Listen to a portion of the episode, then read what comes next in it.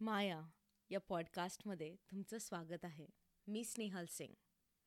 आजचा हा आपला पहिलाच एपिसोड आणि तो कसा करावा? हा थोडासा प्रश्न पडला होता मला. म्हणजे बोलायला आणि गप्पा मारायला खरंच भरपूर काही आहे. पण होतं ना कधी कधी सुरुवात कशी करावी? आणि मग खूप विचार करून विचार केला. सुरुवात सुरुवातीपासून केली तर? माझी सुरुवात होते माझ्या आईकडून. मला असं वाटतं की आई आणि मुलाचं नातं किंवा आई आणि मुलीचं नातं हे प्रत्येकाचं वेगळंच असतं. आपण म्हणतो ना आपण सगळे युनिक आहोत. तसंच हे नातंही ना कुठेतरी युनिकच आहे. म्हणजे खरं सांगायचं तर माझं आणि माझ्या आईचं काही खूप पटतं किंवा आम्ही प्रत्येक गोष्टीवर एकीने विचार करतो असं नाही. विचारांमध्ये बदल आहेत. काही गॅप्सही आहेत. मला आजही आठवतं काही वर्षांपूर्वी म्हणजे किंवा लहानपणी कितीदा तरी मी आईला म्हटले पण असेल की आई तुला काही कळत नाही आ किंवा मला नाही वाटत तुला हे जमेल माझं मी करते. किंवा मा मी बघेन. किंवा तुला माहीत नाही. आणि आपण हे सगळंच कुठे ना कुठेतरी कधी ना कधीतरी आपल्या आईला किंवा वडिलांना हे बोलतोच. कारण आपल्याला वाटतं आपल्याला सगळंच माहिती आहे. खूप वेळा छोट्या छोट्या गोष्टी आपण पकडून आणि धरूनही ठेवतो. कितीदा तरी असं वाटतं की त्यांना आपण कळत नाही का? त्यांना आपल्या मनात काय चाललंय कळत नाही का? आपल्याला काय हवंय? आपली काय स्वप्न ती दिसत नाहीत का? मग ते असे का वागतात? मग तर आपली चिडचिड होते कधी वाद होतात. पण जसं वेळ सरत जाते ना तसे कुठं ना कुठेतरी प्रत्येक गोष्ट उलगडत जाते. आणि असंच माझ्याबरोबरही झालं. जवळजवळ एक आठवड्यापूर्वी. मी माझ्या नवीन पुस्तकात शक्ती ह्याच्याबद्दल लिहित होते. आणि उद्देश होता की भरपूर शक्तींना एकत्र आणायचं. कारण प्रत्येकामध्ये आपली आपली एक शक्ती असते. एक आपण म्हणतो ना देव सगळ्यांमध्येच असतो.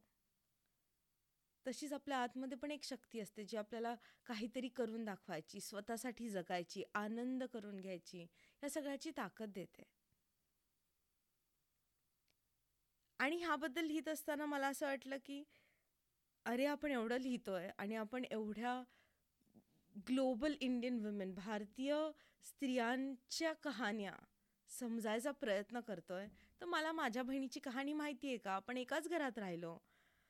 मग खरंच मला तिचा दृष्टिकोन माहिती आहे का?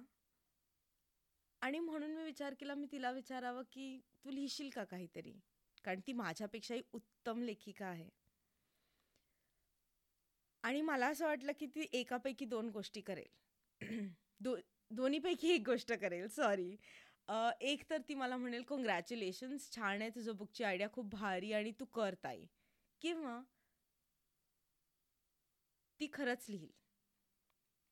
पण हे सगळं व्हायच्या आधी जेव्हा मी तिला ही आयडिया सांगितली तिने मला विचारलं की ताई तू सगळं करतेस खरं पण माझ्याऐवजी तू आईची कहाणी का नाही टाकत बुकमध्ये आणि खरं सांगू का मला त्या क्षणाला ना थोडीशी भीती वाटली. भीती ही नव्हती की आई इंग्लिश लिहील का बोलेल का किंवा ती कशी सांगेल आपली कहाणी. भीती ही होती की ज्या परिस्थितीतून आम्ही मोठे झालो जसं मी माझ्या आईला प आयुष्याच्या पहिल्या दिवसापासून आजपर्यंत नेहमी कामच करताना बघितलं आहे कधी आवाज न वाढवलेला कधीच वाईट न बोललेली. आणि तिला मी खूप काही बोलले होते. तिची कहाणी ऐकायला मी तयार होते का? तिला काय सांगायचं होतं? तिचा दृष्टिकोन काय होता? जे आयुष्य मी जगले त्यात तीही होती आणि तिने ते कसं जगलं? हे ऐकायची हिंमत माझ्यात आहे का? आणि म्हणून मी फोन ठेवून दिला. एक दोन दिवसांनी मी पूजाला माझ्या बहिणीला मेसेज केला. म्हटलं करूया कसं करायचं सांग. आणि शेवटी त्या झूम कॉलवरती आम्ही एकत्र आलो. ह्यावेळेस एका उद्देशाने. नेहमीचा कॉल नव्हता तो की आई कशी आहेस? काय चाललंय? काय बनवलंय? आज मला तिला विचारायचं होतं तुझी कहाणी काय? तुला तुझं आयुष्य कुणाला सांगायचं असेल तर कशी सांगशील? आणि तिने बोलायला सुरुवात केली. आणि जशी जशी ती बोलत होती तसं तसं मला माझं आयुष्य दिसत होतं. जे मी जगले होते पण आता मी दुसरीकडे उभी होते. माझा दृष्टिकोन बदलला होता. आणि ते सगळं ऐकल्यानंतर मला असं वाटलं की एकत्र राहून आपण एकमेकींना किती समजून घेतो आणि किती ओळखतो ह्याचा दावा जेवढ्या खात्रीने मी करायचं ना ती खात्री आज माझ्याकडे नव्हती. कारण जे आपल्याला दिसतं ते फक्त आपलंच सत्य असतं. आणि आणि ही सर्वात मोठी गोष्ट मी शिकले. तिच्या दृष्टिकोनातून जेव्हा तेच आयुष्य परत एकदा बघ बघितलं आणि जगले ना तेव्हा सगळ्या तिच्याबद्दल असलेल्या कंप्लेंट्स गेल्या.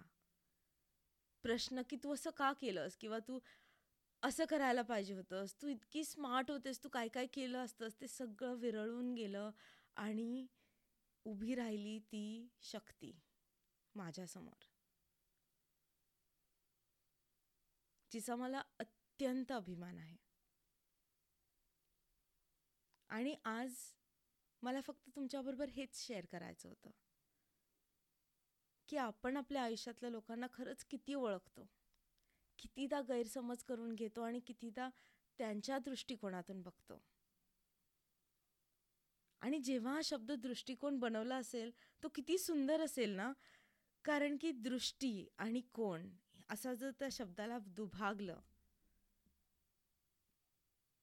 तर दृष्टी आणि ती कोणाची? त्यांच्या नजरेतून आपण ते बघतो का? तो अँगल आपण समजून घेतो का? रिॲक्ट करायच्या आधी चूक किंवा बरोबर खरंच असतं का? ह्याचा विचार करतो का?